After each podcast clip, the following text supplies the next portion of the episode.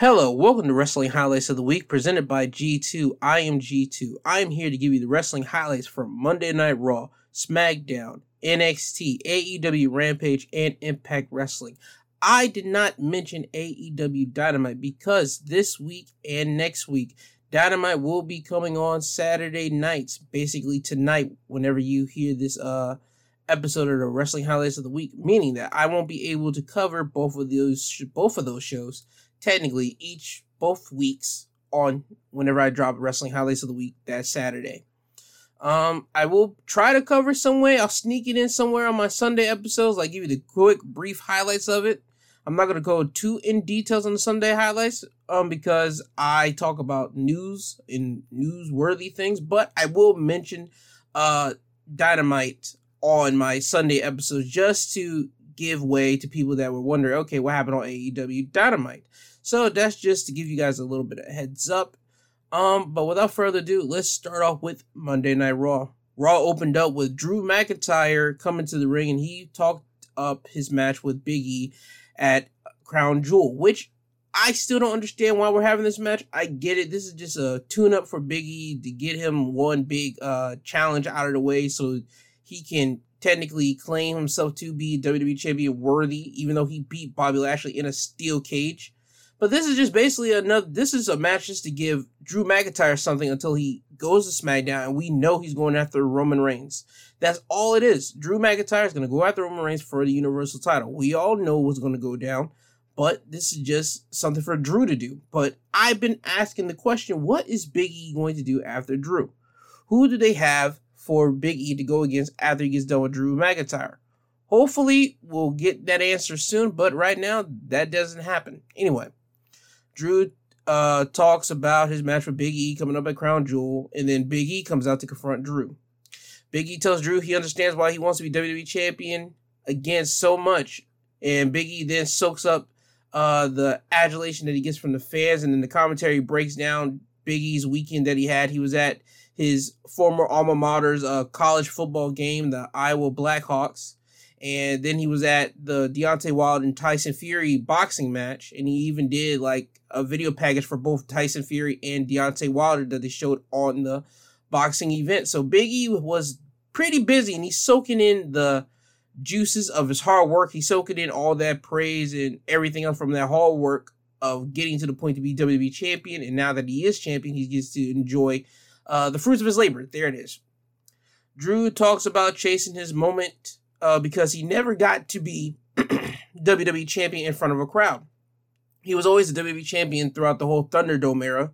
And if you don't know what the Thunderdome era was, it was when WWE had to uh, participate in professional wrestling inside they first started in the Performance Center. And then they were able to get a contract with certain, uh, it was a football stadium, not football, with a baseball stadium first.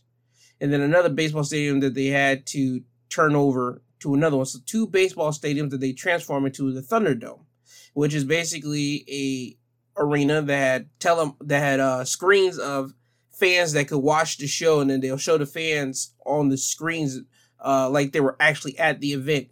And they actually had to have the whole big production. You got to hear the fans cheering and booing, but you get the drift. If you want to look back at it, you go to the Peacock uh, on go to the Peacock app, and then you'll see Thunderdome. Just look at any episode of Raw during 2020, at least start off in April and then follow it all the way through 2020, and you'll see.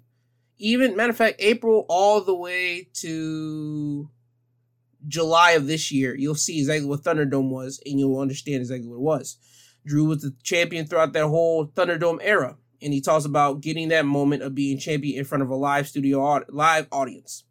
Then out comes the Usos out of nowhere, and they start talking amongst themselves of who's going to win a Crown Jewel. Drew then asks them, What are they doing here? The Usos says they're sending a warning shot to whoever Roman has to face in Survivor Series. He talks about Drew being the guy that Roman already faced last week, and Roman will have to just put him down again whenever they if he happens to win. And he talks about and then they transfer their attention over to Big E and tell Big E that if he wins, hey, Roman will put him down, like they're going to put the New Day down whenever they step foot on SmackDown. As the Usos are about to leave, Biggie and Drew call them back into the ring and tell them I don't know what you guys are here for, but we're about to give you guys something. Uh, the Usos then challenge both of them to a match tonight. Biggie and Drew both accept, but then as soon as they accept, they start bickering one another because again, crown jewel implications. The Usos then take advantage of this and attacks them both, and then super kicks them both, and then they leave the ring. So now we have our match for the main event of Raw. Uh, the Usos going against Biggie and Drew McIntyre. After this, we get a backstage interview with the New Day, both Kofi and Xavier Woods. The interviewer asks them both, since both men are inside the King of the Ring tournament, and they're both on the exact same side, what will happen if they have to face each other next week in the semifinals? Xavier and Kofi start looking at each other and then they start laughing. And then the New Day's music hits and then they leave the area. Now it's time for the King of the Ring quarterfinals with Xavier Woods going against Ricochet. And to me personally, this was match of the night. Xavier Woods and Ricochet did what they were supposed to do. The first match of the night, everybody can't wait for Xavier to win and become King of the Ring. Xavier did win the match and he does advance to the tournament. This happens when Ricochet hits a dive through the ropes and he hits Woods with it, and then Ricochet tries to do it again, but Ricochet, but Xavier Woods was able to throw Ricochet into the barricade, and then Xavier throws Ricochet back into the ring, and then he goes to the top rope, walks the ropes a little bit, and then he jumps off his elbow onto Ricochet, covers him for the win. Again, this was a great match. I suggest you do look at Monday Night Raw. If you're gonna do that, I would just look at this match, and trust me, it was the match of the night. After this, we get a backstage statement with Riddle and Randy Orton. Riddle walks up to Randy and tells him, Guess who got a match with Omos later on tonight? And Randy asks Riddle, What did you do? Riddle says that he asked a match for a match with Omos because Randy's plan works so well that they're gonna that Riddle wants to try to follow in the footsteps of Randy Orton and dupe AJ and Omos. Randy tells him last week wasn't no plan. Last week was just a one-time thing. And Riddle then tries to downplay, like, oh, okay, I see what you're trying to do. You're trying to play mind games. Randy says, no, I'm serious. Last week was a one time thing. You got yourself into this, bro.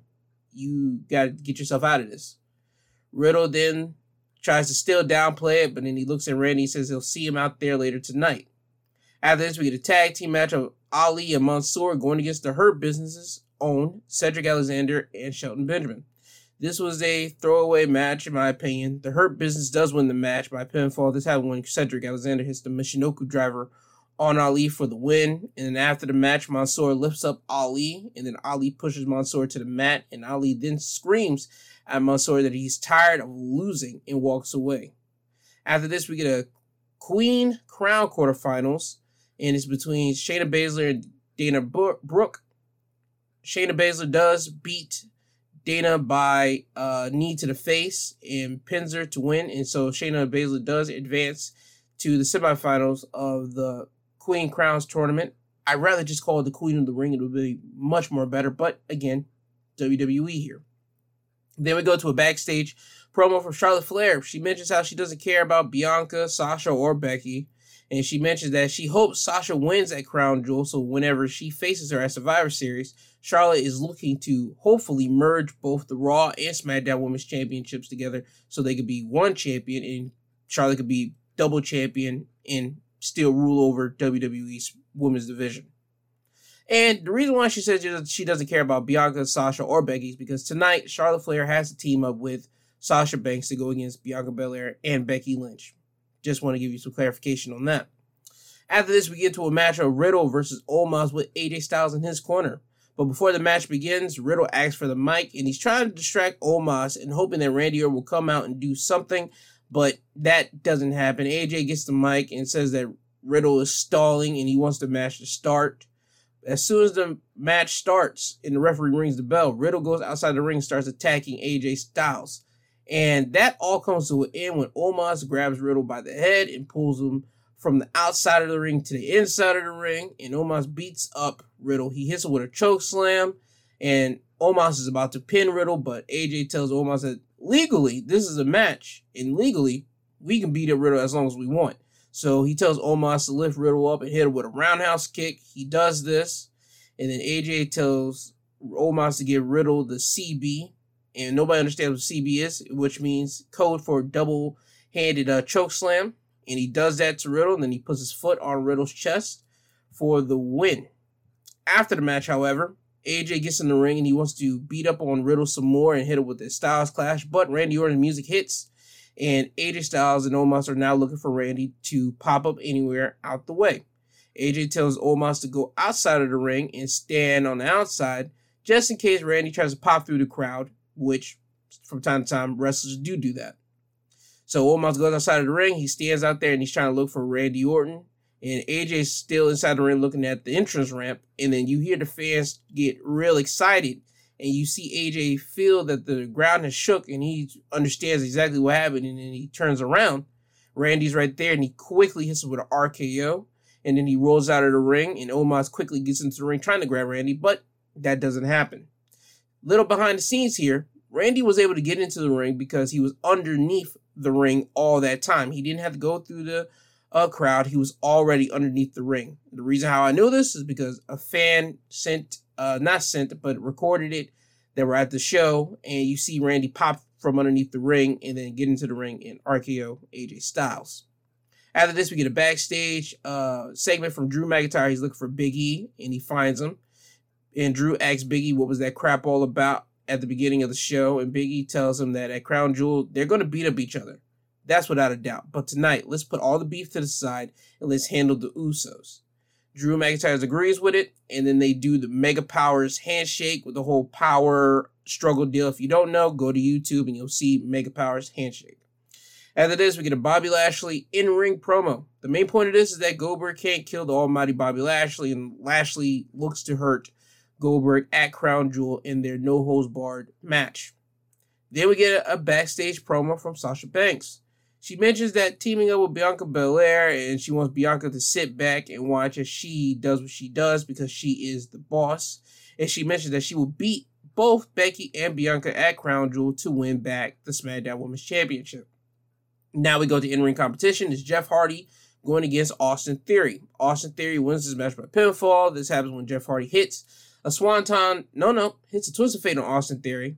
Then goes to the top rope and tries to jump and hit Austin with the swanton bomb, but he misses, and Austin Theory ends up rolling up Jeff Hardy for the win, and he holds his uh, pants for the win, so he kind of cheated to win this match as well. Bianca Belair is now for a backstage promo, and she talks about the difference between her and Charlotte. Bianca says that whenever she wins, she has strength, character, and heart. But when Charlotte does it, she does it by cheating and being cruel. She then goes down the line and talks about beating Sasha at WrestleMania and wanted to make Becky no belts Becky. And she talks about winning back the SmackDown Women's Championship at Crown Jewel. Personally, I wait can't wait to see this match because let me just inform you of something. All these women have talked a lot, and Becky and Bianca are on Raw, and Sasha has stayed on SmackDown. The logical idea is to have Sasha keep the championship to keep it on SmackDown, but with Raw technically not having a champion because Charlotte did get drafted over to SmackDown, she's not defending the championship at uh, Crown Jewel, and she is the Raw Women's Champion. How would that work? Will we get a match between Sasha and Charlotte for the both championships and the winner has to defend both belts on both brands. I'm curious about this. But we'll have to see whenever that happens. Now we go back to gorilla position, and the New Day are there again. And they get asked the exact same question that they didn't answer before. What will happen if so happen they both go have to go against each other uh, next week in the semifinals of the tournament? Kofi then starts the chant of the Who Who chant, and then their music plays, and now it's time for Kofi Kingston's match. And Kofi Kingston's uh, match is going against Jinder Mahal with Indus Sher in his corner, but Kofi Kingston will have Xavier Woods in his corner for their King of the Ring qualifiers match. Jinder does win the match by pinfall and advances to the tournament. He does this whenever he catches Kofi in midair and hits him with the Khallas and pins him. So now, in the semifinals of the Raw side of the tournament, it will be Jinder Mahal going against Xavier Woods next week on Monday Night Raw. Now we get a backstage promo from Becky Lynch. She mentioned how she has nothing to say because all her competitors have talked the talk. She then talks about beating all the women in this match. She talks about beating Charlotte at WrestleMania. She talks about she's beaten Sasha Banks so many times. And she talks about beating Bianca Belair in 26 seconds at SummerSlam. She mentions that at Crown Jewel, she's going to keep her SmackDown Women's Championship. And now it's time for the tag team uh, match right now of Sasha Banks and Bianca Belair going against Charlotte Flair and Becky Lynch. At first, this match wasn't going to happen because all four women were in the ring, and Bianca and Sasha start uh, bickering to see who would start for their team. And then they start throwing hands with each other. And then Becky joined in and attacked both Bianca and Charlotte. Not Charlotte, but Sasha. And Charlotte didn't want to get involved. But then Bianca and Char- uh, Sasha were brawling, and then they brushed up against Charlotte. So Charlotte then joined the fray, and now you got a brawl between all four women. This leads to Adam Pearce and Sonya Deville coming out and telling them that this match won't end like this. They're going to restart the match, in which they do. And this time, when the actual match happens, the tag team match was fine for what it was. You know that all four women can't stand each other, but they do the best that they can. But again, it all comes to blows. And this time, the match ends in a double disqualification. And this happens when uh, Bianca Belair attacks Sasha Banks. And earlier in the uh, match, Charlotte and Becky would have a disagreement because Charlotte would tap Becky on the head like a doggy and uh, tag herself in that way. After the match, however, Becky tries to look for tries to lock in the Dis-arm-her on Bianca Belair, but Bianca is too strong and lifts up Becky to transition it over into the KOD. But before she could hit Becky with the KOD, Sasha hits uh, Bianca Belair with the backstabber, which allows Becky to get off of Bianca's shoulders. And now you got Becky and Sasha going at it. And Becky gets the best of it whenever she hits the man slam, aka the rock bottom, on Sasha Banks and leaves her laying in the ring. And another thing behind the curtain, Becky Lynch did get permission from The Rock to use the rock bottom. She confirmed that in an interview. How she called up The Rock and asked her can she use the move, and The Rock said, yeah, sure. We go to a backstage promo with the Usos, and Jimmy is on the phone with Roman Reigns, and he gets off, and Jey asks him, okay, what'd he say? He tells him that Roman tells him to complete the mission, and then they said they will complete it tonight. Now it's time for another Queen Crown quarterfinal match between Doudrop and Natalya. Doudrop advances to face Shayna Baszler in the semifinals of the tournament. Doudrop wins the match.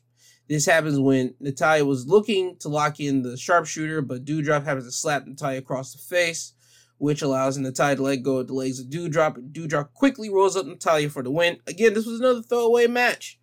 I consider this whole tournament a basic throwaway, if I'm going to be honest with you, because Charlotte Flair is not in this.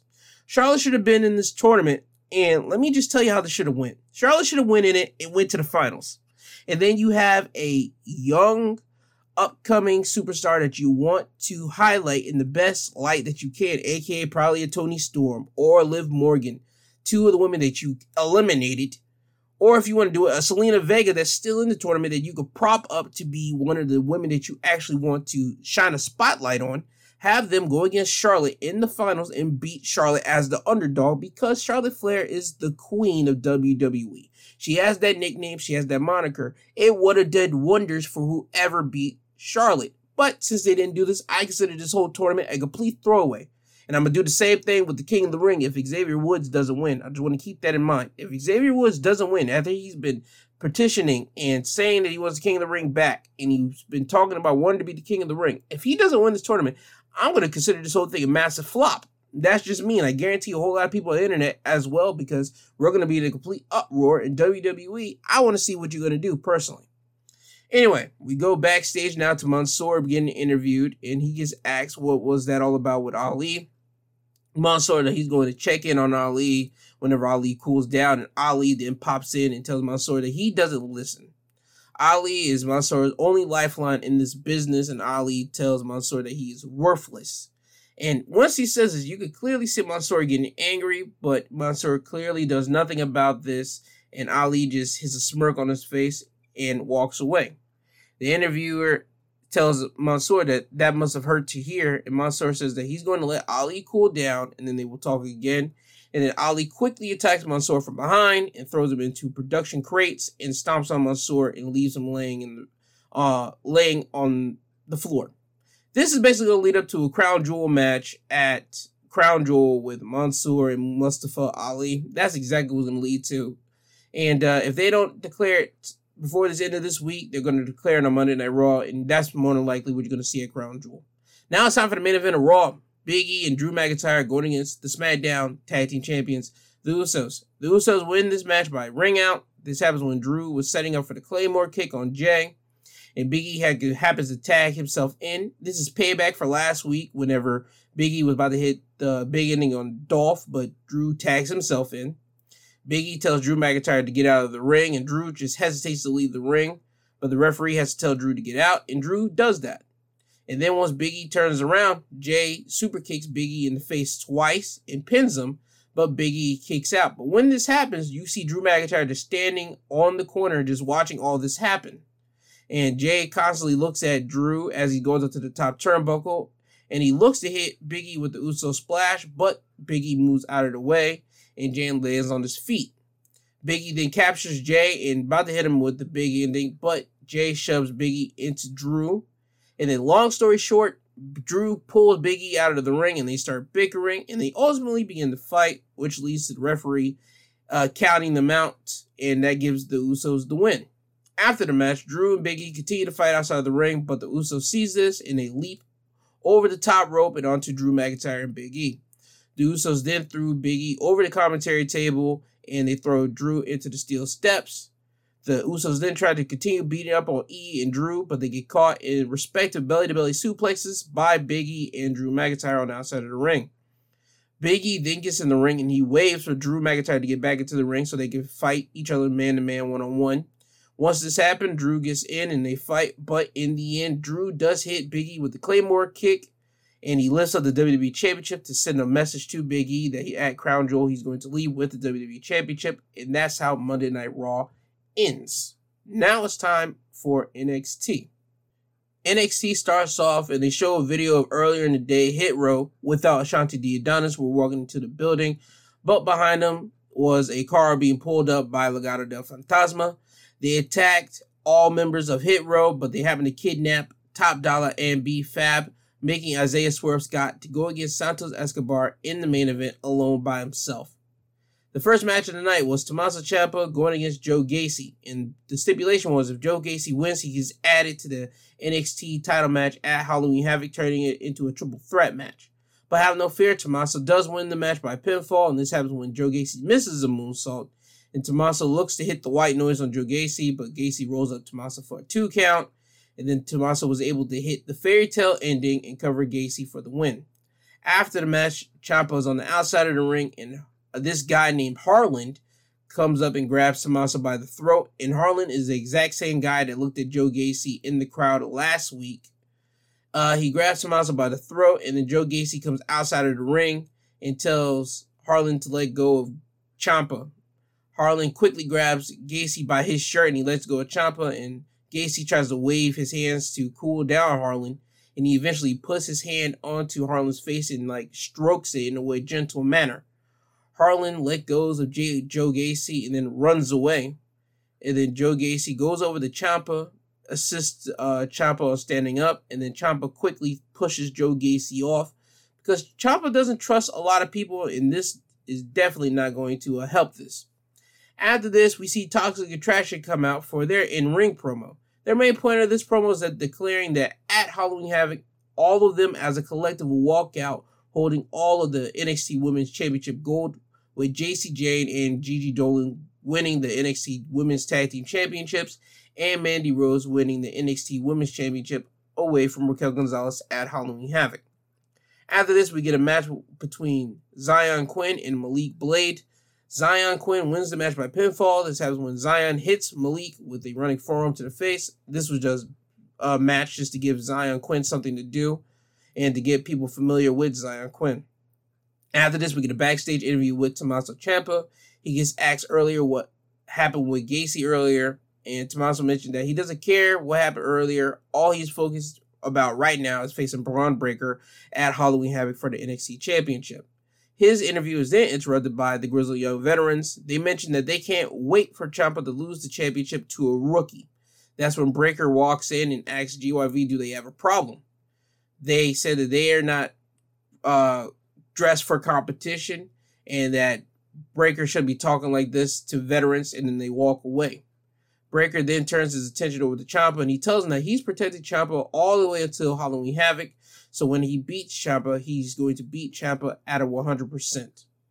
After this, we get a match, an in-ring debut of Ivy Nile with Diamond Mine in her corner going against a scrub called Valentina Feroz. I'm sorry to call you a scrub, but in this match, you were a scrub. Let's be honest. Ivy does win the match by uh, submission, and this happens when Ivy puts Valentina in the torture rack, and Valentina does tap out. Uh, let me just say something real quick. Ivy Nile's physique is perfect. She's a short statured uh, chick, not too small, but she's the right height and she's built up nicely. She has a lot of presence when she walks through. Let me put it like that. She could easily win championship gold in wrestling. The only thing she has to do is add some quick maneuvers to her uh, resume or her repertoire, meaning a quick snap suplex or a quick power bomb or something quick to make it devastating and look quick because she can move quick and she has the power for it.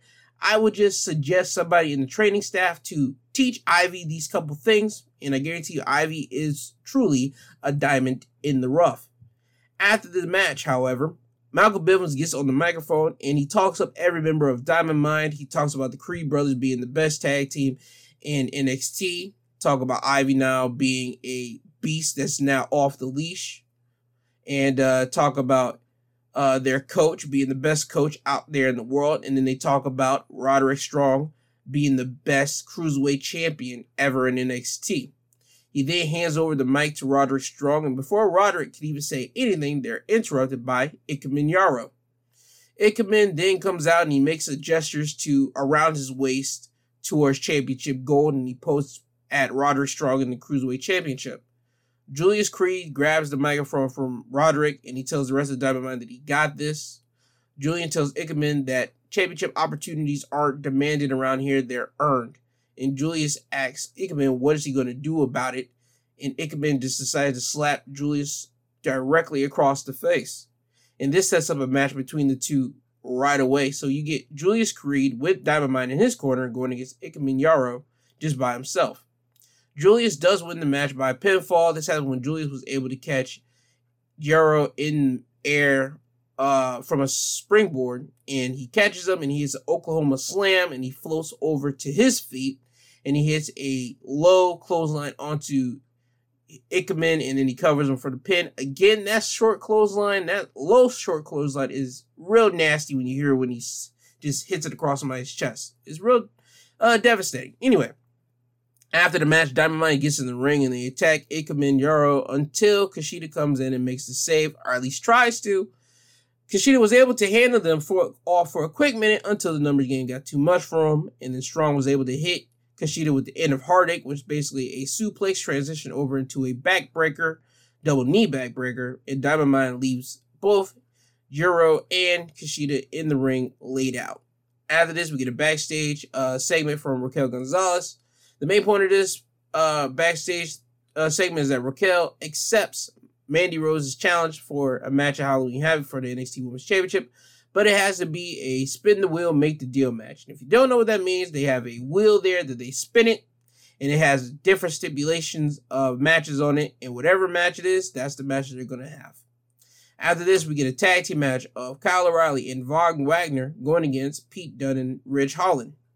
Kyle O'Reilly and Wagner wins this match by pinfall. This time when Kyle takes out Pete Dunne on the outside of the ring with a knee, um, with a jumping knee off the ring apron onto Pete Dunne's face, and then Von Wagner hits a double underhook tilt-a-whirl slam on Ridge Holland and pins him for the win. Uh, this match was really good. Um, they're really trying to set up Von Wagner to be like a main eventer for NXT in the near future. You can see what they're doing because they teamed him up with a main eventer of Kyle O'Reilly himself, respectively. And you can tell that they want to give the rub to Von Wagner as a credible competitor in NXT.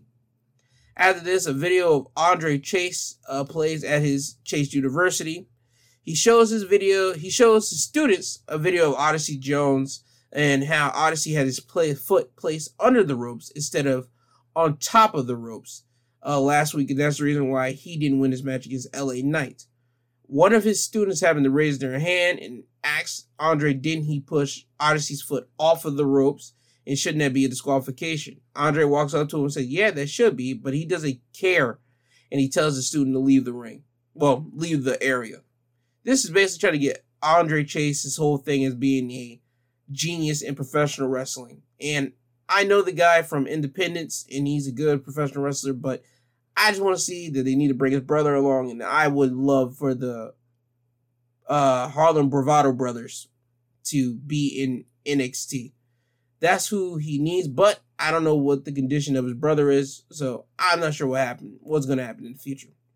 Anyway, now it's time for another match. It's between Duke Hudson and Grayson Waller.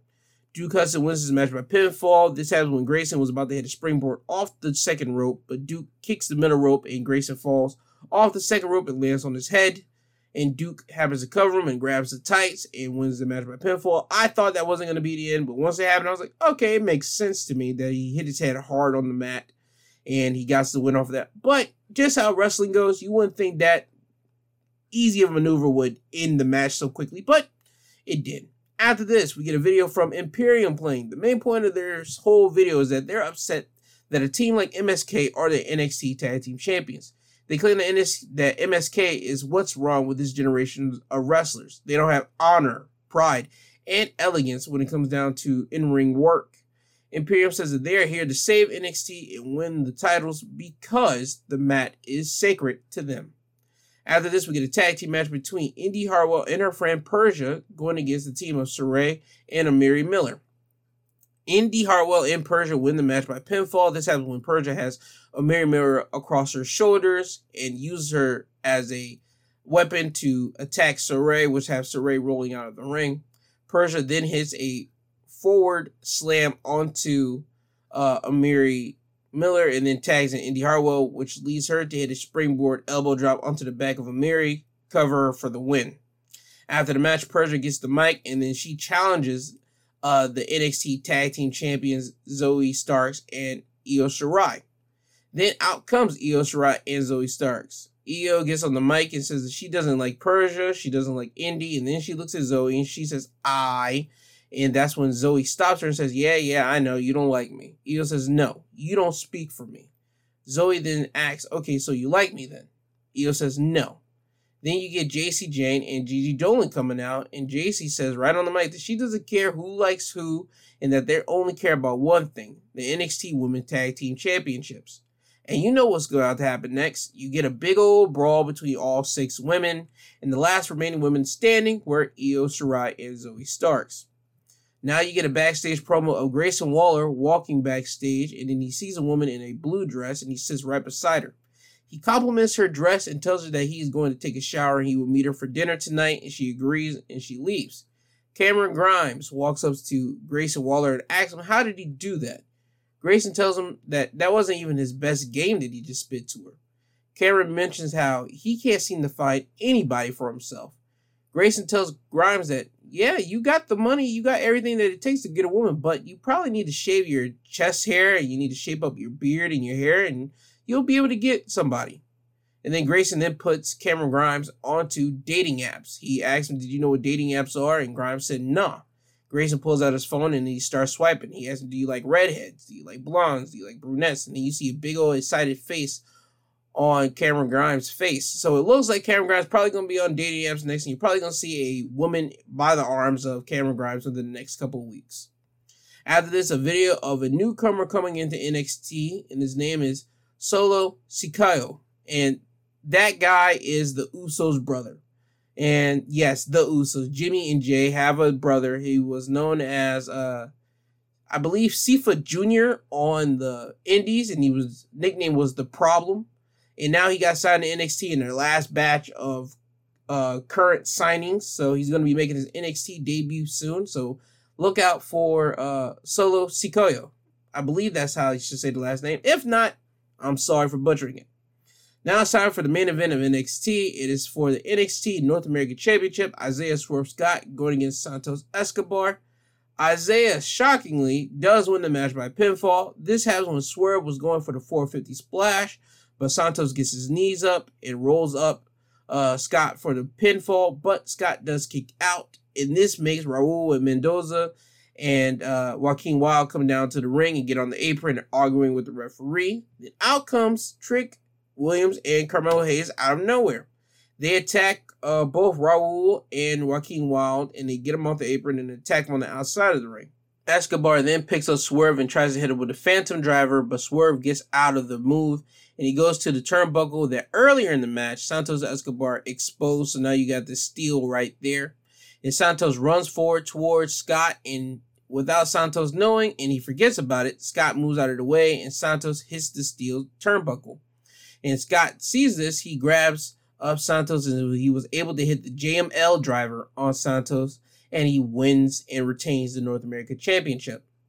After the match, you get Carmelo Hayes and Trick Williams both get into the ring and they celebrate with Scott. They lift up his uh, Carmelo lifts up the wrist of Scott and he just seems so happy for Scott to retain the NXT North Amer- American Championship. And then he looks at Trick Williams and Trick gives Carmelo a look and then Carmelo clotheslines Scott. Carmelo then asks for his contract from Trick and Trick gives it to him, and now you see Carmelo signing his name onto the contract and hands it over to a ref.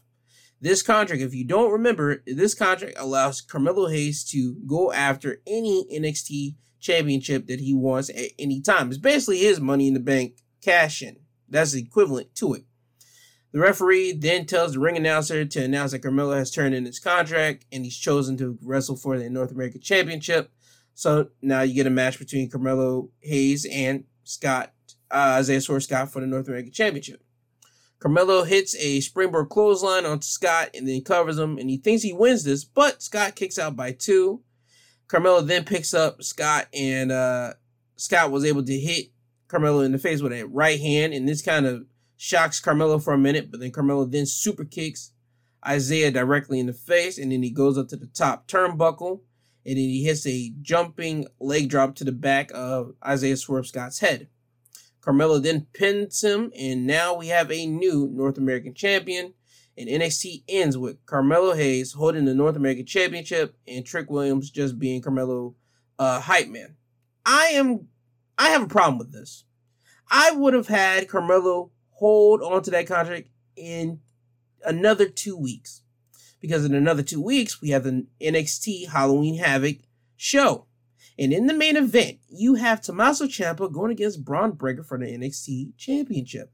Why on God's green would you cash in a championship on a second rate, no disrespect to the North American title, but a second rate championship when you can get the main platter literally on a silver platter at your footsteps? Because you know Tommaso Ciampa and Bron Breakker are going to beat the brakes off of each other, but you don't have enough patience to wait until that match ends, and then you run out there and then you cash it in, you get and beat up on a either exhausted Bron Breakker or an exhausted Tommaso Ciampa, and you can easily be the North American, not North American, but the NXT champion. But hey, WWE has their ways. I would have did that, and people would ask, okay, what do we do about Isaiah Swerve Scott? He would have been North American champion. He would have took it over to SmackDown. Okay, let him take it over to SmackDown for a minute. That's fine. Let him take it over there. Let that championship get some shine on the main roster and then have somebody from NXT probably invade because you're about to do Survivor Series anyway and beat Isaiah Scott for the North American Championship and bring the North American Championship back to NXT. That'd have been my remedy for it. But again, I'm armchair quarterbacking this on Monday, armchair quarterbacking this, and this is happening all after the fact. But if I was in that production meeting, that's exactly what I would have pitched for them. But again, Isaiah Swerve Scott did lose the North American Championship to Carmelo Hayes. Congratulations to you, man. I just would have wished they would have waited and had you cash in and be the actual NXT champion instead of the North American champion. But again, that's just uh, my thoughts on that. And that's how NXT ends with Carmelo Hayes holding the North American Championship. Now it's time for Impact Wrestling. I want to get with uh, their pay per view that they had, which is basically their app pay per view for Impact Plus, and it was called Knockouts Knockdown that happened last Saturday, and I didn't get to cover it because, well, obviously the episodes of Wrestling Highlights of the uh, week happening on a Saturday morning, so it happened that Saturday night. But anyway, uh, the results are as follows. They had a tournament, an eight woman knockouts tournament, and the winner of that tournament will receive a future Impact Wrestling Knockouts Championship. And the participants were as followed Rachel Ellering, Lady Frost, Chelsea Green, Renee Michelle, Mercedes Martinez, Brandi Lauren, Tasha Steelz, and Jamie Siegel. In the finals of the tournament was Mercedes Martinez and Tasha Steelz, and Mercedes Martinez beat Tasha Steelz. So she will be receiving a future Impact Wrestling uh, Knockouts Championship match. Deonna Purrazzo with Matthew Rehwoldt in her corner went against Mickie James' hand-picked opponent for her, and her name was Marsha Slamovich. It's a new uh, person that came into Impact Wrestling, but Deonna Purrazzo did beat her by submission. And in the process of this, after the match, Gail Kim came down to the ring and offered Marsha, or Masha, yeah, a Impact Wrestling contract, and it was found out later throughout this week that Masha did sign, so now she's part of Impact Wrestling's uh, Knockouts division. Also, um, in the main event of this pay per view, you had Decay with the champions Havoc and Rosemary defending their Knockouts Tag Team Championships against the Influence, which consists of Madison Rayne and Tenille Dashwood. And Decay beat the Influence by pinfall and they retained their knockouts tag team titles. And at the end of the pay per view, we got a video of the inspiration, formerly known as the Iconics, Billie Kay and uh, God Peyton Royce, and they now go by the names under. I believe they go by under their real names, which are Jessie McKay and Casey Lee. So they are now in Impact Wrestling, and they will be getting a Tag Team Impact Wrestling uh, Knockouts Championship opportunity at Bound for Glory, and that's how they ended off uh, Knockouts Knockdown. Now on to Impact Wrestling's uh, show that they had on Thursday night.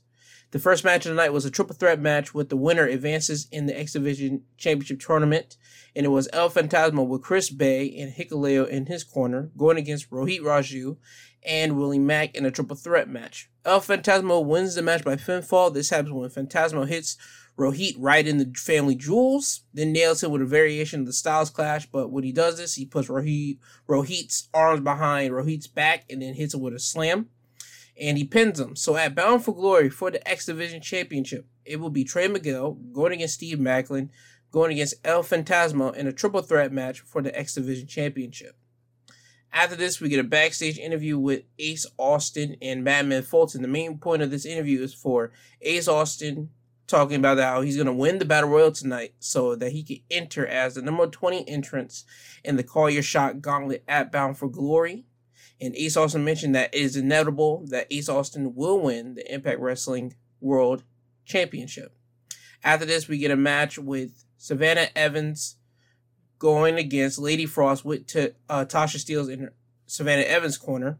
And I forgot to mention at Knockouts Knockdown, um, they had a fatal four way bound, uh, not bound, they had a fatal four way monster ball match. And it had Savannah Evans going against Alicia, going against Jordan Grace, going against Kimber Lee. And a monster balls match is basically a no holds barred, anything goes.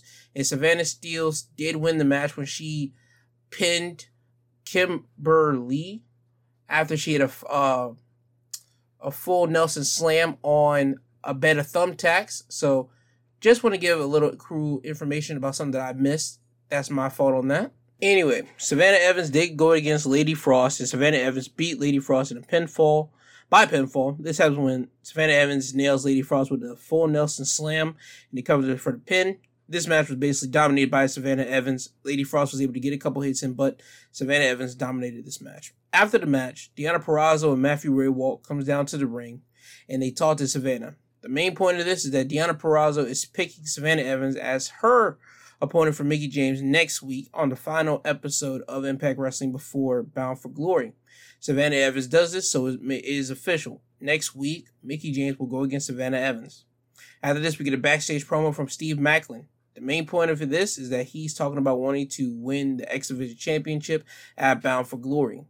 After this, we get a backstage interview with Gail Kim. She talks about uh, all the things that happen at knockouts, uh, knockdown. She mentions Mercedes Martinez winning the uh, knockouts tournament that night, offering Marsha a contract, and also the announcement of the inspiration coming to Impact Wrestling to challenge for the Knockouts Tag Team Championships.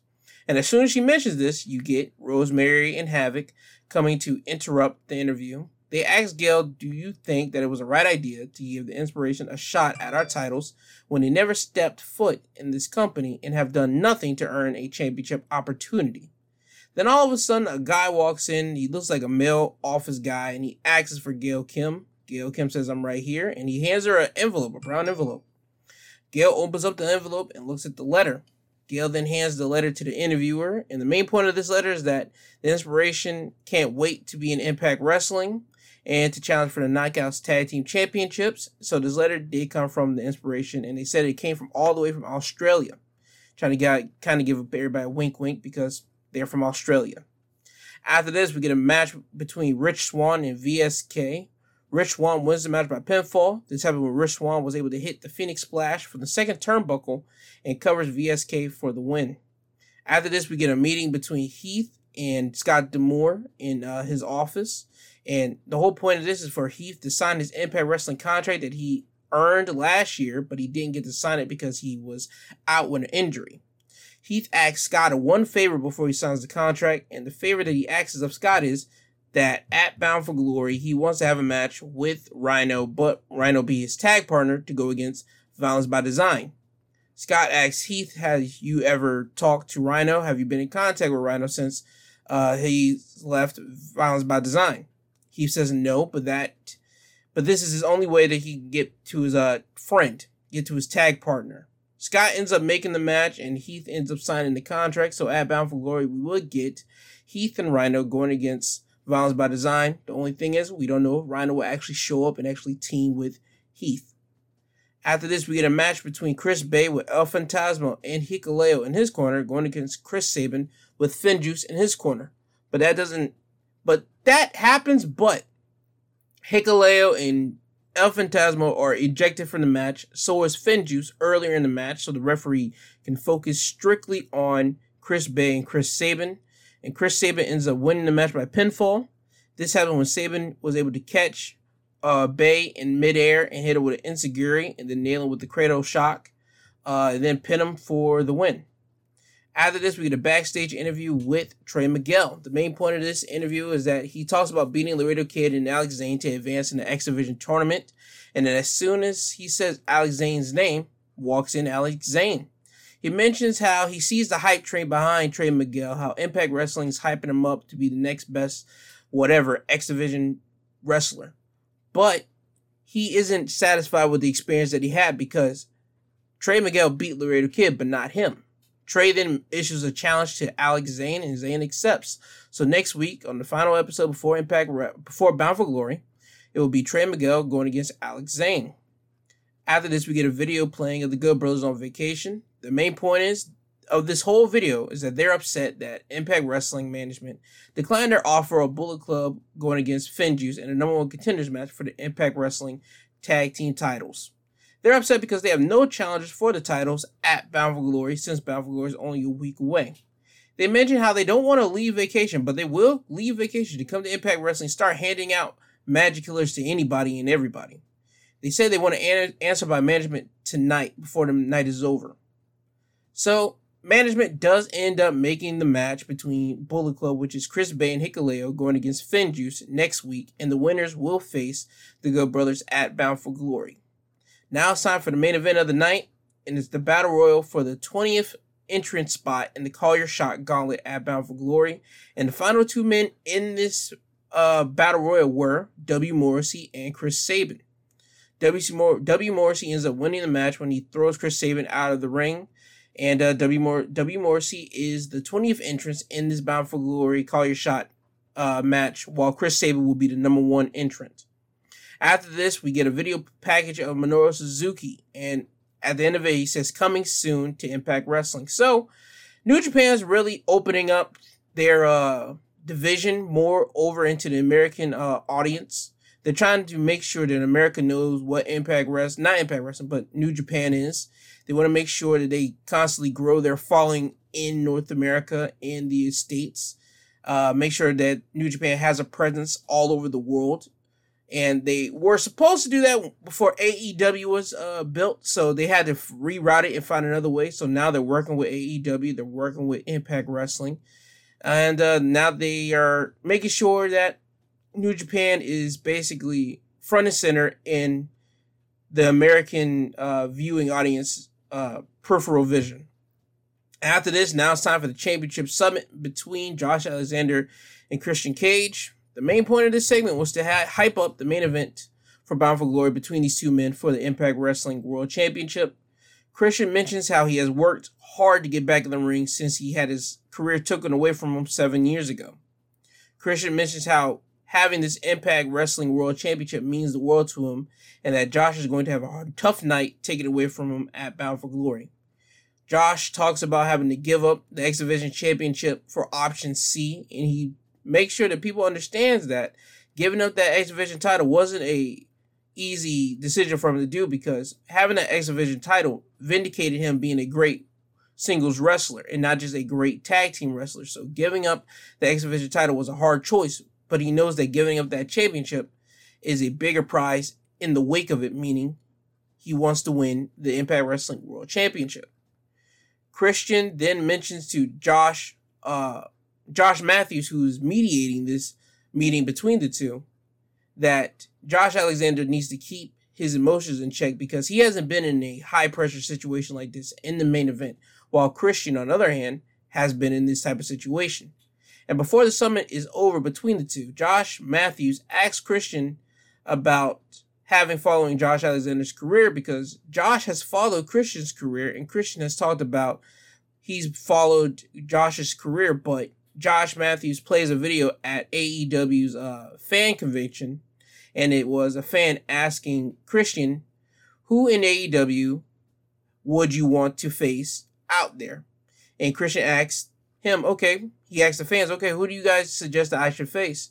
and you get different wrestlers' names. Somebody yells out Edge, somebody yells out another wrestler's name, but somebody yells out Josh Alexander, and Christian says, "I don't know who that is." And then it flashed back to current state right now, the uh, Alexander Matthews and Christian in the ring. And Christian mentioned now this was just a little simple rib. He didn't really mean that, but Josh Alexander stops right there and says, "You know what? I don't care about none of that. You've lost all my respect for you, and I can't wait to take the championship away from you at Bound for Glory. And he leaves and storms off. And Christian then looks at Josh Matthews with a smug look on his face, says, Didn't I tell you about him needing to control his emotions? So Christian is playing mind games with Josh Alexander since this is his first time in the main event for the World Championship. And he's just trying to make Josh Alexander uh, nervous and on edge. And his plan is likely working. Not likely, it is working. So what happens? We'll have to see more about this uh, development on the next week's episode of Impact Wrestling to see if Christian finally actually gets Josh so upset that Josh actually puts hands on Christian before uh, their match at Bound for Glory that following Saturday. But all that will happen on next week's episode of Impact Wrestling. But in the end of this week's episode, you have Christian just with a smug face knowing that he got the best of Josh Alexander in this, and that's how Impact Wrestling ends. Now on to SmackDown. SmackDown opens up with an in-ring promo from Edge. He says that this rivalry with Seth Rollins started seven years ago when Seth wanted to use Edge as a stepping stone. Remember, Seth did try to cripple Edge whenever Edge was uh, retired seven years ago, whenever Seth was with the Authority in 2014. Edge then goes on to say how Seth took this thing from being a professional rivalry to a personal rivalry whenever Seth came over to Edge's home and mentally pissed all over it.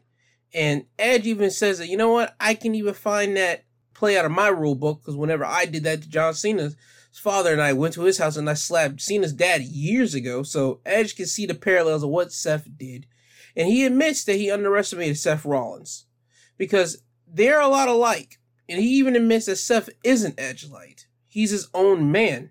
And Seth is the closest person that has that he's faced that matches his that almost matches his intensity, his passion, and his obsession for professional wrestling. Edge then says, "You know what? Maybe I should go to your house and terrorize your family, or I have a encounter with Becky backstage just by chance because me and her have some history." And Edge means by this because whenever Becky had her little uh, beginning of her man character in 2018, late 2018, Edge was doing a cutting edge promo, well, segment in SmackDown. She was pretty uh rude to Edge, so Edge still has a couple gripes with her on that point. But he says, I'm not going to do all that. He says that uh, he plans on ending this rivalry at Crown Jewel inside Hell in a Cell. Edge ends his promo by saying, So, Seth, I know you're watching. I want you to lean in real close. I want you to listen closely because what I am about to say is a blueprint for your future. In Hell in a Cell, I am going to scar your soul. And that is a scar that you never, ever heal from. After this, now it's time for the semifinals of the King of the Ring tournament between Finn Balor and Sami Zayn. Finn Balor wins this match by pinfall. This happened when Finn hits a shotgun dropkick on Sami Zayn and then follows it up with a coup de grace for pinfall. And Finn has now advanced to the finals of the tournament, so he'll be waiting to see who he will face at Crown Jewel on Monday Night Raw. With whenever uh, Jinder Mahal goes against Xavier Woods, and the winner of that match will go against Finn Balor at Crown Jewel. And I'm already saying now we're gonna get Xavier Woods going against Finn Balor at Crown Jewel, and my money is on Xavier Woods because he has been petitioning this on this for a good long time. And if he doesn't win this, it should all be burned to the ground. That's just my uh, professional opinion on it. Okay, after this, we get the commentary talking about the upcoming match between Brock Lesnar and Roman Reigns at Crown Jewel for the Universal Championship. They even play a hype video of Roman Reigns and Brock Lesnar, basically the promo video for that match. And this whole focus of the video is showcasing Paul Heyman's relationship with Brock Lesnar and Roman Reigns, basically saying that Paul Heyman is the key to whoever wins this match at Crown Jewel. And you will find out more about this whenever later on in the night, whenever the contract signing between Brock Lesnar and Roman Reigns, of how important Paul truly is to this whole rivalry. After this, we get a match between Naomi and Sonya Deville. However, that was supposed to be the match we were going to get, but Naomi makes her way to the ring. She does her own entrance. She's in the ring waiting for Sonya Deville to come out. Sonya comes out, not dressed for in ring competition. She's still wearing a black business suit and she has a microphone and she informs Naomi that it's not just going to be Naomi going against Sonya Deville, but it's going to be Naomi going against Sonya Deville and Shayna Baszler. So now Shayna has been added to this match, so she's basically Sonya's little bodyguard, and Sonya was an utter heel, an utter douchebaggy person in this match. She slaps Naomi to start it off, and then she runs. And then whenever Shayna Baszler would get control of Naomi, Shayna would have to hold up Naomi and let Sonya Deville get some shots off in this gut of Naomi. But in the end, Sonya and Shayna Baszler do win the match when Shayna Baszler puts Naomi in the Kirifuda clutch and has her pass out, but drops her so Sonya Deville can put her foot on Naomi's chest, well, her stomach, and uh, pin her. I didn't like this at all, personally, because I'm not understanding what they're trying to do here, unless the end game is for Sonya Deville to be losing power and then Naomi gets her comeuppance on this. That's the only way I see how this thing better ends, because if it doesn't end with that, I'm going to have a legit problem with that. After this, we get a video playing of Hit Row, and they're going to be coming to SmackDown soon. And again, the draft results, the draftings do not report to their rosters until next Friday, the day after Crown Jewel. Just want to keep on reaffirming this. Now it's time for Seth Rollins' in-ring promo, and he gets basically to retort to what Edge said earlier in the night. Seth laughs at the fact that Edge was out here earlier trying to convince the people and himself that he was going to win a crown jewel inside Hell in a Cell. Seth is happy that Edge admitted that Seth isn't Edge light. Seth talks about going to Hell in a Cell with a physical and mental advantage over Edge, basically because he beat Edge at Madison Square Garden and he took him out in a stretcher, so that's the physical side. When the mental side is, he's been playing mind games with Edge all this time, even as stated by Edge earlier. He went inside Edge's home and basically pissed verbally and mentally pissed all over the home. Seth makes it clear to everybody that he isn't afraid of facing Edge inside Hell in a Cell. Seth the Edge Seth says that Edge is right that they are two devils, but there's a difference. The major difference is Seth has spent more time inside that cell than Edge. Seth talks about being scarred by the Hell in Cell, and I'm about to play that audio so you can hear how Seth really feels about Edge saying that he's going to scar Seth Rollins. I've been calloused by the cell. I've been scarred by the cell. Look at me! Look at me! I am the man I am today because of hell in a cell. And you're right, Edge. This fairy tale does end as Crown Jewel, but just not the way you think. And I know this because I am the visionary. I am the revolutionary. I am Seth freaking Rollins. Now, I want to say one thing before I continue on with this uh, highlights from SmackDown. I'm upset. I'm upset at the idea that that Crown Jewel, we have this match of Edge versus Seth Rollins at Hell inside of Hell in a Cell. I wish they would have did that in the states where I know that Seth and Edge would at least have found a way to get some blood out of this. Because I don't think in Saudi Arabia you can kind of bleed on that programming because I don't think so. Again, their rules are completely different in America. I haven't seen nobody bleed on any of uh the WWE's past um pay-per-views or past events in the Saudi Arabia area. So I just wish that they would have saved this match for inside the states where I know Seth and Edge would have kind of figured out a way how to get some blood out of this. Because this rivalry has to end with somebody bleeding. I know WWE has a strict no blood policy. If you bleed, the referee has to get uh, gloves on their hands and try to wipe you down. But no, this is a rivalry that requires somebody to bleed. It's not meant for the faint. It's not meant for the easily easy uh, person to get offended. No, this rivalry is meant for somebody to bleed. You have somebody like Seth saying that he's going to beat down Edge. He tried to take him out and cripple him. He went to the man's house and straight up just terrorized Edge's house, made Edge get so afraid that he had to call up his wife, something that's uncharacteristic of Edge. So I would have loved if they would have just kept this match in America, but they didn't do that.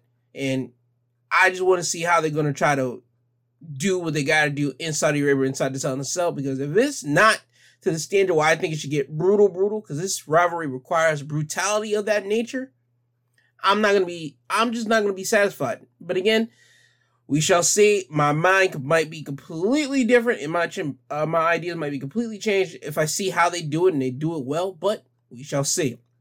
Now back to the highlights of SmackDown. We now go to the gorilla position where Carmella is stretching because she's about to face Zelina Vega in the semifinals of the Queen of the Crown tournament. Zelina walks up to her and compliments her, saying that she's glad to be facing her instead of Liv Morgan, and that these two are uh, complete gentle, well, not gentlemen, but ladies, in that they're going to make a pact to not hit each other in the face. And Zelina tells Carmella that she doesn't have to wear that face mask because she's not going to try to break her face. So that's what made their pact uh, happen. They both agreed not to hit each other in the face. So now it's time for their match. And Carmella waves off her staff by telling her, You don't have to put the mask on me tonight. We have an agreement. And now it's time for the match to begin. Zelina advances to the finals of the tournament. And this happens when Carmella happens to break the agreement that's both her and Zelina have. And Carmella super kicks Zelina in the face and Zelina happens to hold her face and holds her mouth, and Carmella's apologizing but has a smile on her face while she's apologizing by saying it's a force of habit. She got used to kicking people in the face. So Zelina just doesn't even wait. She runs up and just jumps on Carmella and starts punching her in the face. This makes Carmella run out of the ring, go to her staff to put the mask on her face. She goes to the referee and tells him to hold on and calls a timeout, but the referee's still counting. And then when she goes back to her staff to get the mask on, Liv Morgan is there holding her mask, and Carmella's asking for a mask, but Liv does the whole like punching stance, like she's about to punch Carmella, and Carmella runs away from Liv, runs back into the ring, and this whenever Zelina gets the opportunity to roll up with a uh, small package on Carmella for the win. So Zelina Vega has advanced to the finals of the Queen Crown tournament, and she will face either Doudrop or Shayna Baszler at Crown Jewel for the Queen Crown uh, finals. And if it's me, I'm saying it's going to be Doudrop because I feel that Naomi's going to figure out a way to try to cost Shayna Baszler this match. But again, I yeah, that's me. Yeah, I'm calling it. It's going to be Doudrop going against Shayna, uh, Zelina Vega at Crown Jewel. That's just my personal opinion on that. After this, we get a happy talk segment with Happy Corbin and his guest Madcap Moss. This was utter garbage. I'm not even lying to you. Don't even look at this segment. This is garbage. The only thing that saved this segment, to be honest with you, is when Rick Boogs interrupted this thing and he played out Shinsuke Nakamura and they just had him and Shinsuke just walk around the ring and just jamming out to Shinsuke's theme. And you have Pat McAfee doing his thing. He gets on the announce table and he just starts jamming with it. Pat McAfee is the man. He is a great commentator, and I'm glad he's on SmackDown because that's one reason why that I personally enjoy SmackDown. Besides the whole Roman Reigns head of the table stuff, Pat McAfee is great. And now it's time for the Street Profits going against the Usos in a street fight for the SmackDown Tag Team Championships. And the Usos win the match by pinfall and retain their SmackDown Tag Team Championships. This happens when the Usos were able to hit a double super kick on Angelo Dawkins and then hit a double Uso splash on Dawkins to win the match. This match had kendo sticks, steel chairs, and Montez Ford got slammed through a table by Jey Uso. This was match of the night for SmackDown. I mean, in my personal opinion, because Sasha and Becky were next, and I mean they had a good match. I'm not even gonna crap on them, but me, I like whenever you see kendo sticks, street fights, and tables, and uh, steel chairs in a street fight or no holds barred match. So that's the reason why I give it the match of the night. But second, and I mean close second, I mean not even close second, but like close first is literally Becky and Sasha because they had a great match, and that happens next. But anyway, Becky went against Sasha and Bianca Belair was on commentary for this match, and Sasha wins the match by pinfall. Again, Becky and Sasha had a great match, and I would suggest that you would go to this match because Rampage had a woman match, but they don't even come to they don't they're not there yet in that ability. Again, I say it all over and over again. AEW is building up a women's roster. They're building it up, and with another couple years, they're going to have one of the greatest women roster because Tony Khan's able to just to throw money at up and coming uh, independent female wrestlers that's doing their thing on independence, and they're able to work with every other wrestling company out here, so they'll be able to just gank little females from here and there. But at this moment, WWE has the women wrestling game all locked in North America, so again, Sasha and Becky were the big thing, and I would suggest you watch their match if you want to watch women wrestling because they did what they were supposed to do. But anyway, Sasha wins the match by pinfall. This happened when Sasha and Becky were going back and forth with each other, but Sasha was able to lock in the bank statement on Becky, but Becky was able to go underneath the ropes, and this was makes the referee break the submission because Becky's at the ropes. Becky's arm is touching the steel steps, and Bianca then goes over and tries to hit uh, Becky's hair, Becky's arm with her hair whenever Bianca whips her ponytail at Becky's arm, but Becky was able to pull her arm back quick when she saw this before Bianca was able to get uh, able to hit her. This was retaliation for Becky hitting uh, Bianca earlier in the match by accident because she was trying to hit Sasha Banks, but she, Banks moved out of the way and Becky nailed Bianca. And even after the fact, Becky wasn't even apologizing for it. She just told Bianca, like, this is what you get. You shouldn't be in the way. So when that happens, Sasha was able to hit Becky with a backstabber and then pin Becky for the win. And Becky has now been defeated in a one on one competition.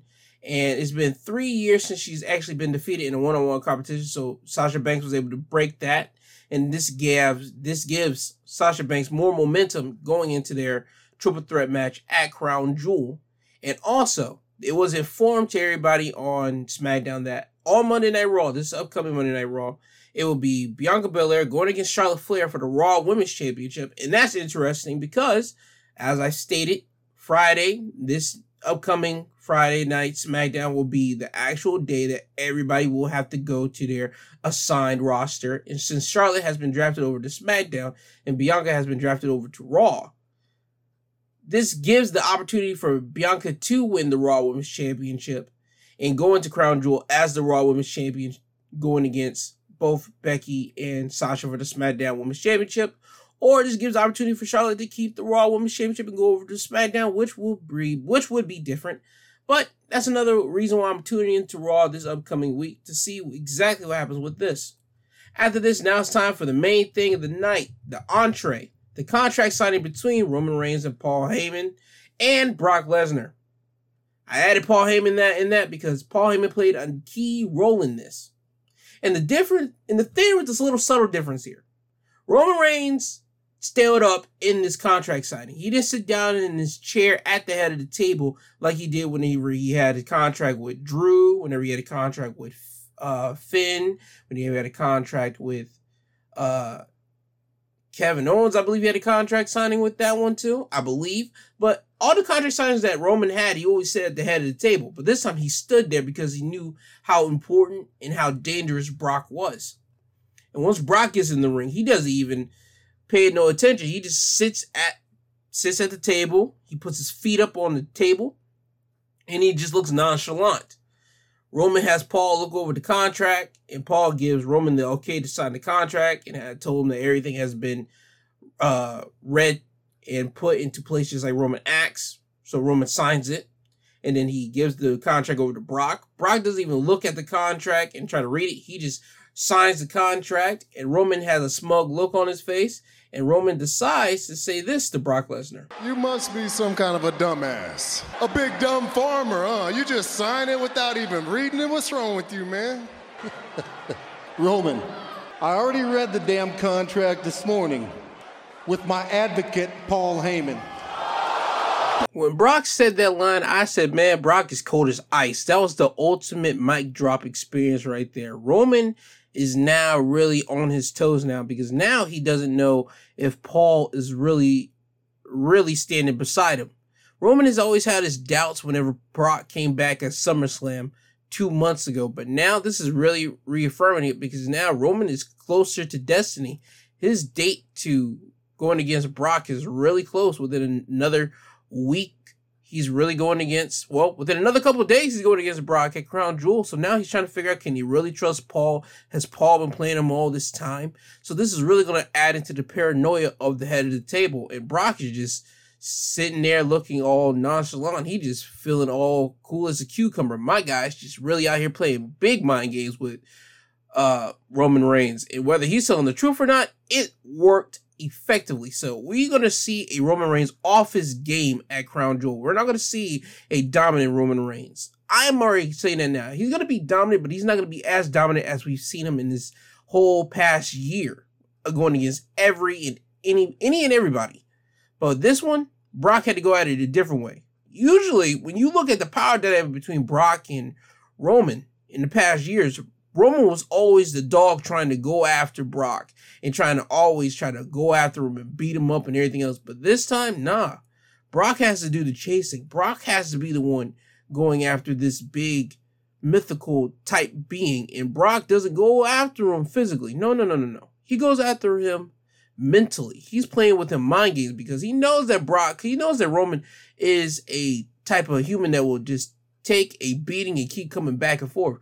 But once you go at him mentally, that is what's really going to cripple him in this new character that he has, the uh, head of the table. So Brock has done this masterfully. And Paul is just standing there with holding the championship as Roman just looks at him and he has a scared look on his face. And Paul's playing this up the point, whether he's telling the truth or not. He's worried if Roman's going to tear his head off. So we'll have to see by Crown Jewel. I'm calling it now. I think that Roman is still going to win this, either with the Usos help or by some type of way. I don't see him dropping the belt to Brock Lesnar at Crown Jewel. If he does, I'm going to be shocked by this. I really am. Because the whole head of the table whole deal has been working for a good solid year and a couple months. And for them to drop it to Brock Lesnar, who doesn't need it, this is going to be frustrating again, but I don't think WWE is that stupid. I don't think they're going to be that foul to kill the head of the table gimmick like that. But only time will tell. But that is how SmackDown ends. And now it's time for AEW Rampage, the buy-in. Now I say the buy-in because AEW Rampage was supposed to start at 10 o'clock, and it did, but they had a pre-show at um 9 o'clock. And the pre-show started with Tay Conti with Anna Jay in her corner going against Santana Garrett. Tay Conti wins the match by pinfall. This happens when Ty hits Santana with four pump kicks, or basically, as you guys might know it, the bicycle kicks or the bro kicks. One time catching Santana running off the ropes, and three times she hits it to Santana in the corner, and then finish her off with a DDT or DDT for the win. After this, we have a match between Lee Moriarty going against Bobby Fish, and Bobby Fish wins the match by pinfall. This happens when Bobby was able to hit an exploder suplex on Lee to the ropes, and then finish him off with a roundhouse kick to the head of Lee.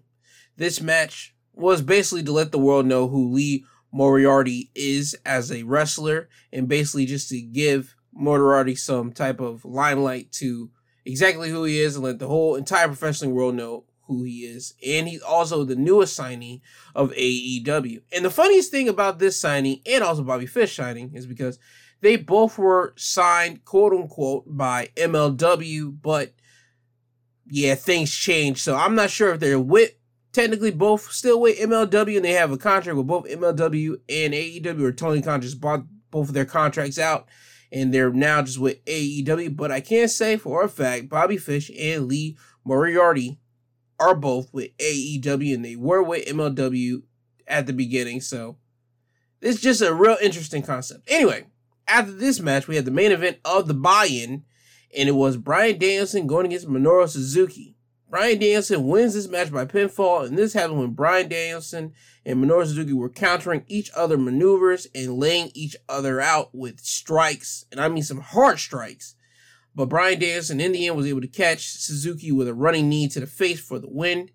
And as I stated before, this was a hard hitting match. I mean, this was just a straight up slugfest between each other. You had Minoru Suzuki just slapping Bryan Danielson and Danielson just kicking the chest of Suzuki. And then you have Suzuki laying Bryan out with a forearm to the neck. I mean, this is the closest match you're going to get to a, a New Japan strong style match in AEW or just in America with with actual named competitors that the rest of the world technically will know.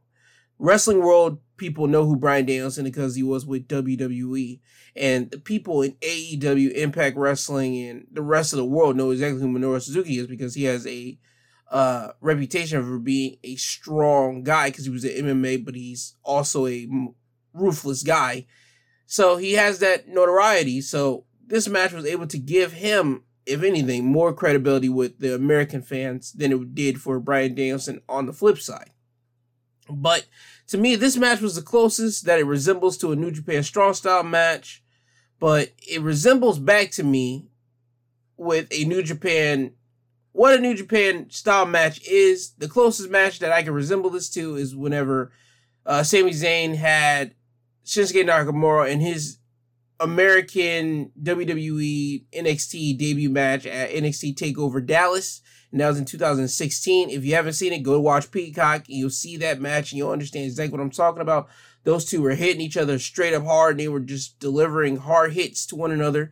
And it reminds me of this match, but the difference is Bryan and Minoru Suzuki, those were just laid in with hits, hits, and hits. And I'm not saying uh, Nakamura and Zayn didn't in 2016, but this match was just a more hard hitting match. But again, I would suggest you go back and go to YouTube and watch the buy-in. If you don't want to watch anything else, watch the buy-in, the main event of Bryan Danielson, Bryan Danielson versus Minoru Suzuki. You won't be disappointed. If anything, you'll just be saying, "By God, they hit each other so hard." Jesus, that's what you're going to come out saying out of this. Now it's time for AEW Rampage. And the first match of the night was CM Punk going against Matt Sydal, and CM Punk wins the match by pinfall. This has when CM Punk was able to hit the GTS on Sydal to win the match. It was a solid match to open up Rampage, commercial free, because they were competing with SmackDown, who went 30 minutes over their allotted time slot. SmackDown went over 30 minutes because it was supposed to be 8 to 10, but then they went over 30 minutes, and Fox was cool with this, and it was on FS1. So uh, Rampage just competed with it, and they had their first match commercial free, which was CM Punk and Matt Sydal. Straight solid match. It was a good match for uh, Punk and a good match for Sydal. And after the match, they shook each other's hands and they hugged each other. Like I said, a great solid match. After this, we had a backstage segment from the Dark Order. They're happy that Adam Page is back in AEW and he's the number one contender for the AEW World Championship after winning the casino ladder match last week on AEW Dynamite. They mentioned how they know the Super Kliq are going to try to interfere in that AEW World Championship match whenever it happens. So the Dark Order issues the Super Kliq a challenge to a match, and we'll have to see probably later on tonight when you actually hear this thing because I keep on remember to have to tell you today, Saturday, will be the night that AEW Dynamite will be airing on TNT since they didn't air on Wednesday, and they will be doing it again next Saturday as well. Just want to keep you guys in the loop. So that's the reason why you won't be hearing what happened on the Dynamite results until tomorrow on my Sunday episode. And I'll try to sneak that in on the episode. Matter of fact, I'll probably do it like in the middle of the episode, probably at the end of the episode, just so I can give you guys the results of that. After this, we get Ruby Soho going against the Bunny, and Ruby wins the match by pinfall. This happened when Ruby was able to counter the down the rabbit hole and turn it into a backslide pinfall for a win. After the match, Ruby was attacked from behind by Penelope Ford, and then the Bunny holds up Ruby Soho, and so Penelope can get the brass knuckles out of her jacket and hit Ruby in the face and lay her out. Now it's time for the main event of Rampage. Is the Inner Circle, which consists of the TNT champion Sammy Guevara, Chris Jericho, and Jake Hager going against Junior Dos Santos and the Men of the Year, which are Ethan Page and Scorpio Sky. And in their corner is Jorge Masvidal and Dan Lambert. Junior Dos Santos and the Men of the Year win the match by pinfall. This has when Jericho has Scorpio in the walls of Jericho, but Paige VanZant comes out of the crowd and gets on the ring apron to distract the referee. And it ha- and this does happen. The referee gets distracted by Paige and tells her to get off the ring apron. And when this happened, Junior, uh, not Junior, but Jorge Masvidal gets in the ring and hits Jericho with a running knee like he did weeks ago. And this makes Jericho let go of the walls of Jericho. And now Scorpio Sky goes over and covers Jericho for the win. The referee turns around, sees it, covers Jericho, uh, counts it. So Scorpio and Ethan Page and Junior Dos Santos do win the match. After the match, uh, the rest of America Top Team comes out of the crowd and jumps the ring and attacks Jericho until Santana and Ortiz come out and make the save and run off America top team. And they do battle with the men of the year a little bit, but they were able to get the best of them as well. I'm trying to figure this out. If anybody can it, just answer this for me. Why does it take an AEW? Why does it take for so long for members of a certain team or a certain stable to come out to save their uh stablemates? They did that whenever Sammy was getting his butt beat up by uh, the men of the year in American Top Team. It took Jericho and Hager a good minute. They had Fuego del Sol come out, which I mean, yeah, cool. That's Sammy's friend. We established that, but we knew he couldn't do nothing against American Top Team and the men of the year. So it took Fuego to get his butt beat. Then you get a couple minutes later, then you get them to come out, the uh Jericho and Hager to come out to make the save. And now the same thing with this. Jericho gets his butt beat up. Hager is out because he put Dos Santos through a table earlier in the match. And Sammy's out because he got his butt beat up. So now you got Jericho getting his butt beat by American Top Team and Men of the Year, and you don't see Santana Ortiz until like three min, three or two minutes later, and it took a good while. I don't understand it. It just reminds me of how WWE does it way different because WWE they don't play around their boys get beat up, yo, somebody either runs down there within the next, what, 20 seconds and try to make the save, or they don't show up and then we have to figure out until the next episode of that specific programming and we get told why they didn't, they weren't there to make the save.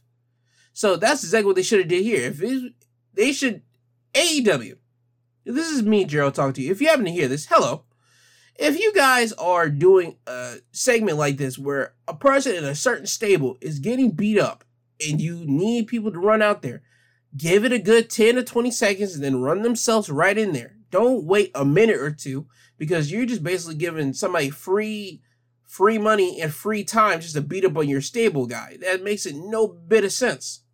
So that's just my free advice for you. Just please make the run-ins faster unless you're going to make it to a point that, hey, somebody's going to have to go through a table, somebody's going to get beat down with chairs more, or something like that. That's the only way I see you guys holding off on somebody from making the save. But if you don't, it's just going to be somebody putting their boots on somebody and just like beating them up with hands. Yeah, give him a good 20 seconds and then let the stablemates run out there to save him. That's just my free advice to you. And with that, that's the end of AEW Rampage with the inner circle all standing there as a big collective family after Jericho got his butt beat.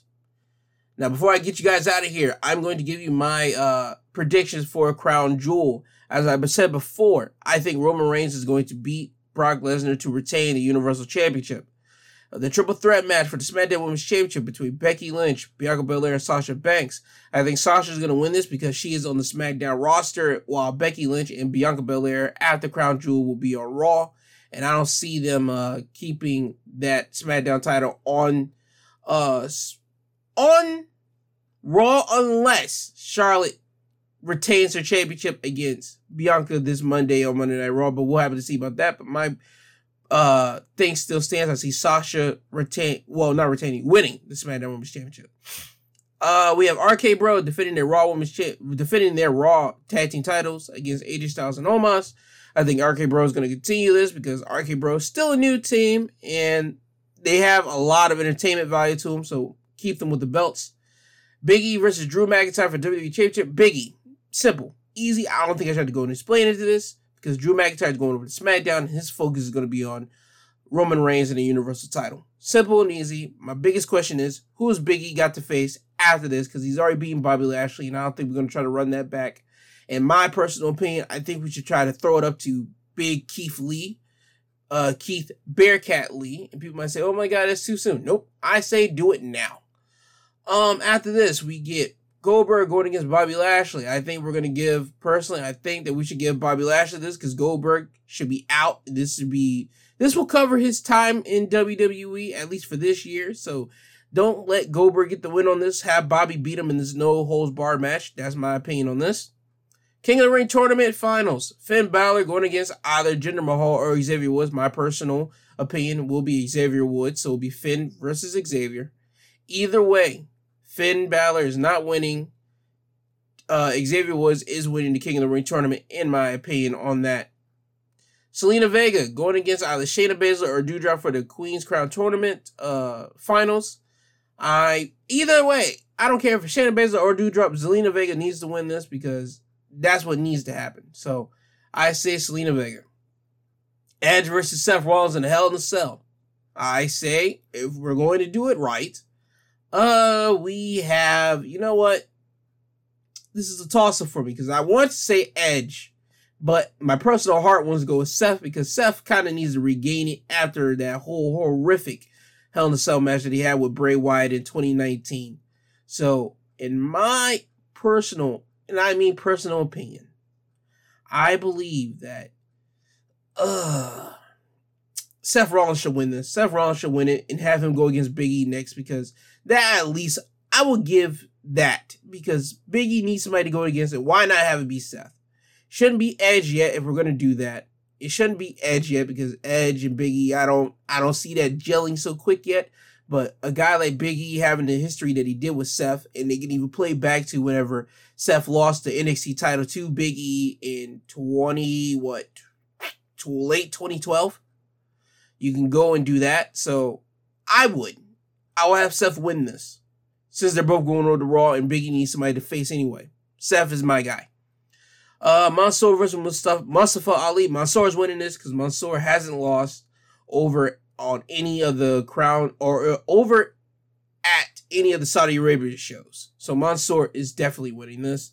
And that's just my predictions for it for the Crown Jewel pay-per-view, which will happen uh this Thursday.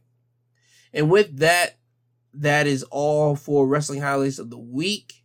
And let me give you my social media links before I get you guys out of here. On Twitter, you can find me at, at my two podcasts. On Instagram, you can find me at my two cents podcast G2 on uh my email where you can email me if you are feeling sad, depressed, you are feeling happy, angry, any type of emotion that you feel that you just want to get off your chest and unload because you don't know who you could talk to. I am here. I am a stranger. You don't know me from dust to dirt, from Adam to Eve, from the sky to the stars. You don't know me.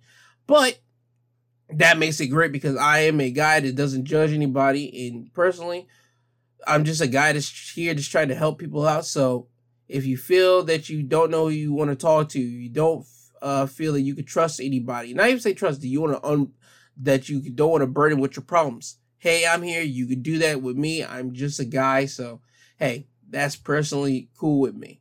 My email is my two cents pod at yahoo.com. Again, it's my two cents pod at yahoo.com. I'm to spell it out. M Y, the actual number two, not T W O or T O O. Put the actual number two.